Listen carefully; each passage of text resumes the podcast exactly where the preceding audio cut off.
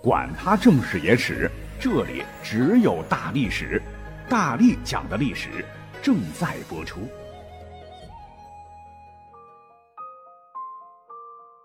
大家好，我是大力丸。有听友一直给我留言说，让我来讲讲最近热播的大秦赋。我其实没有必要蹭热度哈，但是作为一个在甘肃吃了很多很多年酿皮冉冉呱呱肉夹馍的历史爱好者。本期节目呢，我会就着这部剧吧，从几千年前遥远的商周开始，挖掘一些个不为人知的史实，好好展示一下老秦人当年是如何从无到有、从弱到强，如何于逆境中奋勇勃发，进而展露虎虎霸气，开创千秋基业的。那么这部剧哈，一句话就可以讲清楚，讲述的就是秦始皇嬴政平六国，建立中华历史上第一个大一统国家。秦朝的故事，可是秦人在历史上是如何书写出恢宏雄健的大秦赋的？这还真是一部漫长而又激荡的创作史呢。想当年，嬴政虽吞二周而亡诸侯，执敲扑而鞭笞天下，威震四海，建立了大秦帝国。其本人也成为了前无古人后无来者，统治泱泱华夏的第一位始皇帝。但是要知道。他即使再有能力，也是趁着六十之余烈，才得以镇长色而御宇内，名垂青史的。哎，这就不由得让我们非常的好奇了。秦始皇嬴政的先祖们当年率领赳赳老秦，是起源于何方？为什么历史上一直是扑朔迷离？而嬴姓始祖大业，真的如《史记》所讲，乃是其母吞食玄鸟之卵而诞下的非婚生子吗？又为何在这部剧热播之后，有人说是甘肃的一方水土造就了日后强盛的秦国呢？咱们一个个来看。根据司马迁《史记·秦本纪》所记录的传说，说秦之先帝颛顼之苗裔孙曰女修，女修之玄鸟云卵，女修吞之，生子大业。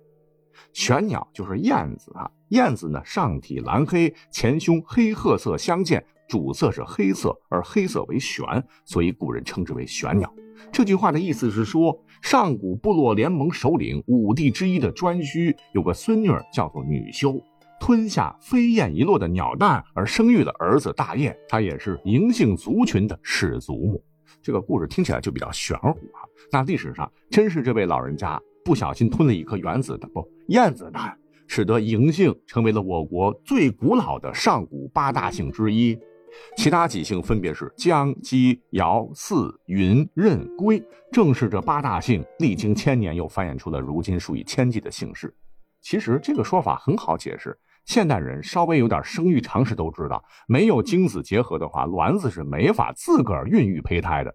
那史书当年之所以这么写，就是那个时候流行圣人无父的思想，就是神化其祖先，赋予这一脉不可思议的神力。除了这个吞燕子蛋。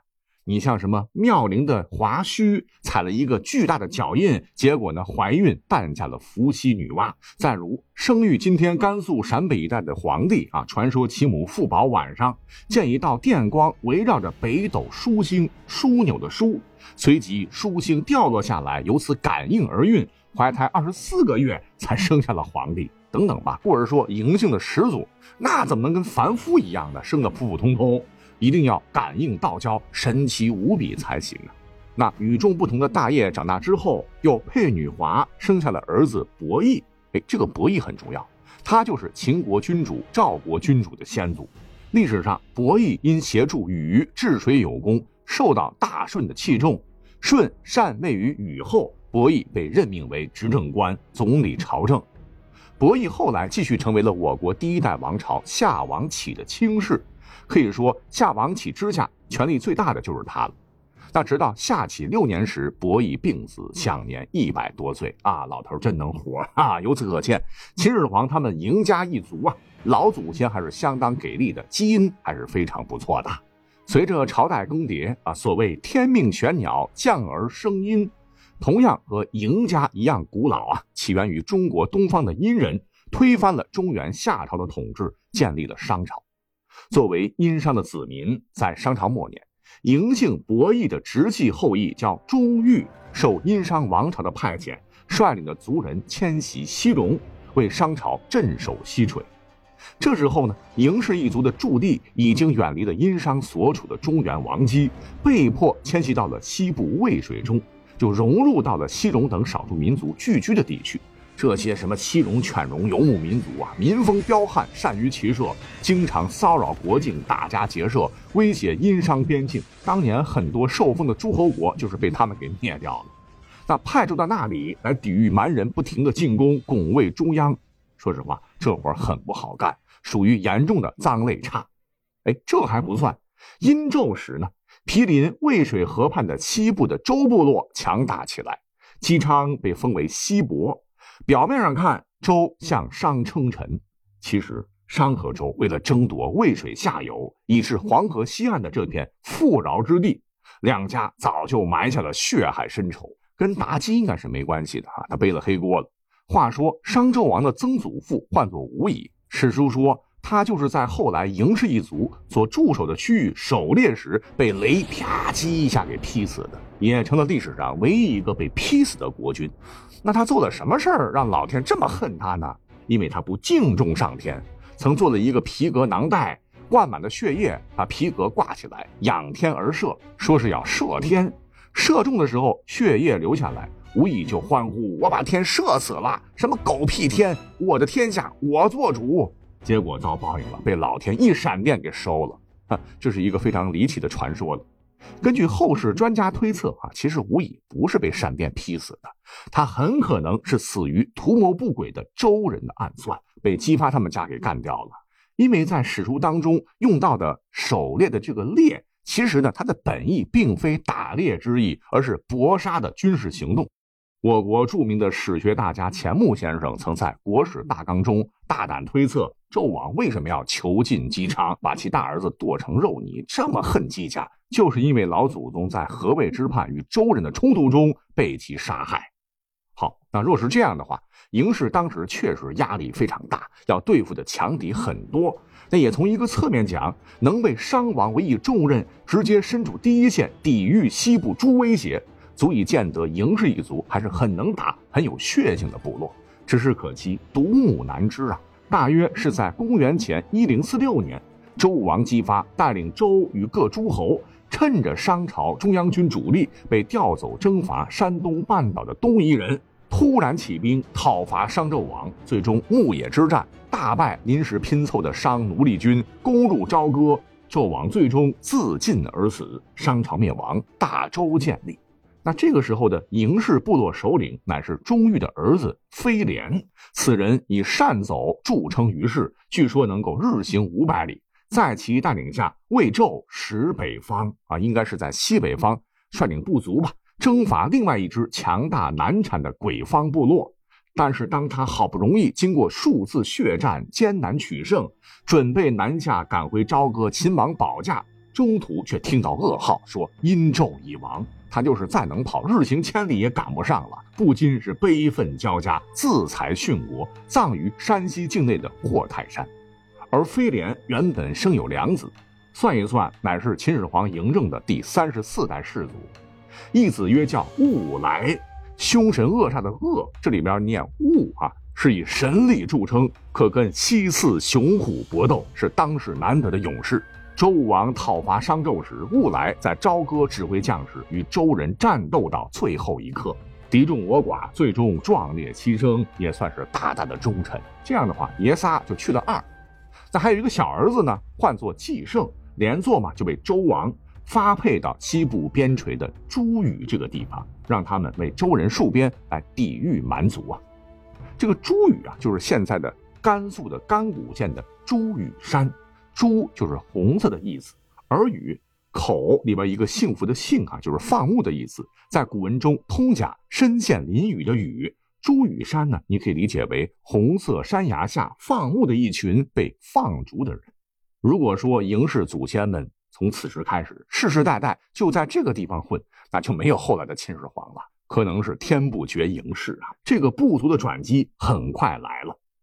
说是继圣的三世孙呢，唤作造父。他有一门独门秘技，那就是车驾得好，被称作历史上最牛的老司机。他的老板呢，乃是周王朝第五位周王姬满，世人称之为周穆王。哎，他的一生也是非常的传奇啊！曾因为西巡昆仑山，被美貌的西王母迷的是五迷三道，沉迷温柔乡不可自拔，忘记了归期。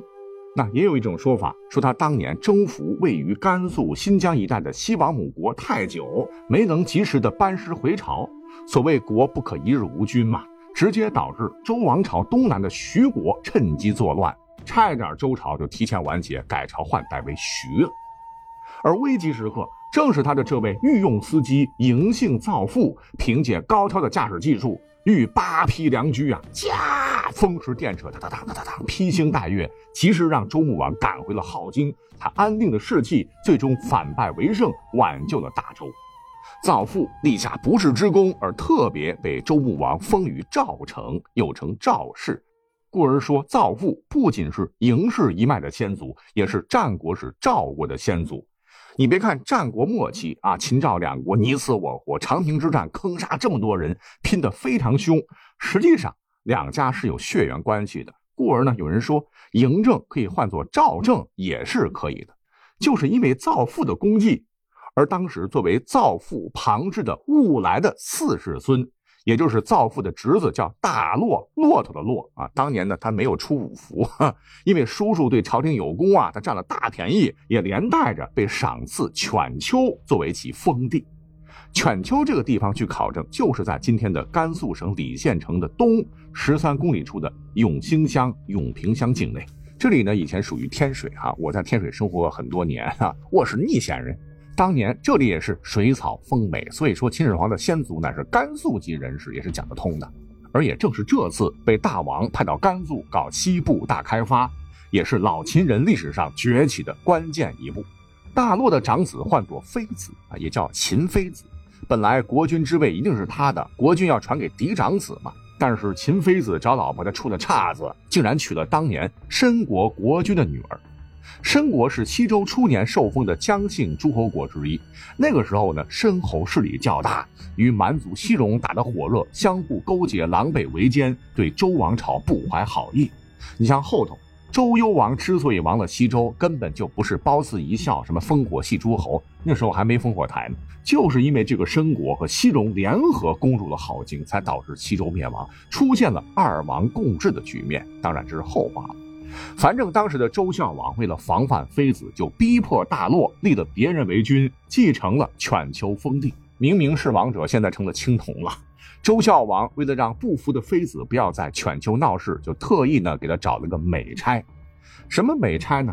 就跟当年孙悟空干的一样，哈，让他替周王养马。还天天时不时的给他洗脑啊，说你老祖先博弈当年忠君爱国，当年被赐予嬴姓，你也要像老祖先一样好好的侍奉国君呐。说实话，在当时养马是一个非常重要的工作啊，因为马在古代是重要的战略资源，骑兵对抗步兵，机动性强，基本上是碾压嘛。而周孝王为了振兴王室，抵御北方戎狄的进攻，就特意选择在渭水间土壤肥沃的牧场来繁殖马匹，希望能够富国强兵。而他挑选的这个妃子，的确是养马的好手。被洗脑之后啊，处处尽职尽责，没几年功夫，马匹数量大大增加，养的个个膘肥体壮，善于奔跑。周孝王非常满意。虽说呢，他断了妃子的国君之路，但呢，赏罚还是分明的。弼马翁当得不错，为了表彰妃子的功劳，特意将秦邑封给其做了一个附属国。这个秦邑相当的偏远了哈，方圆也就五十里吧，让他重新来延续嬴氏祭祀，从此称为秦嬴。